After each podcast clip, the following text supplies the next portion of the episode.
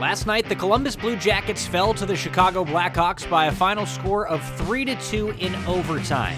And even though the Blue Jackets came away from the game with a point, it's a game they felt they should have come away from with 2 points because they had a lead late. And the scoring started at 6:39 of the first period when Patrik Laine put the Blue Jackets ahead 1 to nothing. The Jackets clear their own zone. Cam Atkinson finds Patrik Laine. Laine up the ice and he scores!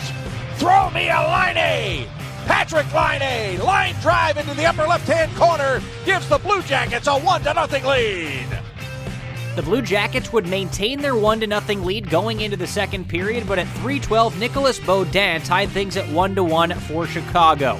Then at 14:47, Cam Atkinson deflected in a Zach Werenski shot from the point for his fifth goal of the season and a 2 1 Blue Jackets lead.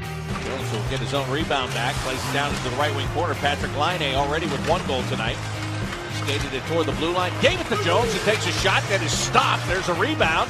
Werenski's got it. He takes a shot and a score.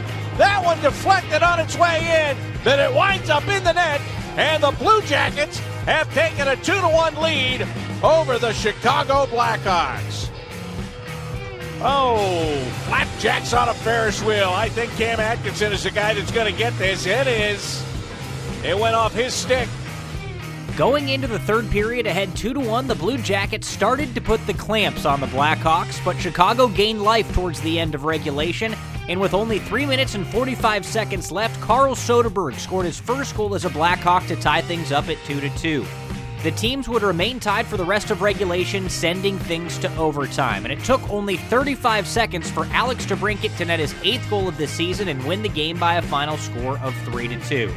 And afterward, Blue Jackets head coach John Tortorella wasn't shy to say it was a game he felt his team should have won. Well, tonight I don't, I don't, I just don't think it should have gone to overtime. We were playing well enough to finish that game and win that game two to one. But you know, we we uh, uh, you know we just got to get better with the three on three and trying to uh, find some pairs that'll work together along with one of our D. Uh, we just haven't uh, we haven't found our way. The Blue Jackets will have a chance to get back in the win column as they travel to Carolina to take on the Hurricanes Monday night. The Honda Marysville pregame show will start at 6:30 and the puck will drop at 7 on the Eldorado Gaming Scioto Downs Blue Jackets radio network. With CBJ Rewind, I'm Dylan Tyre.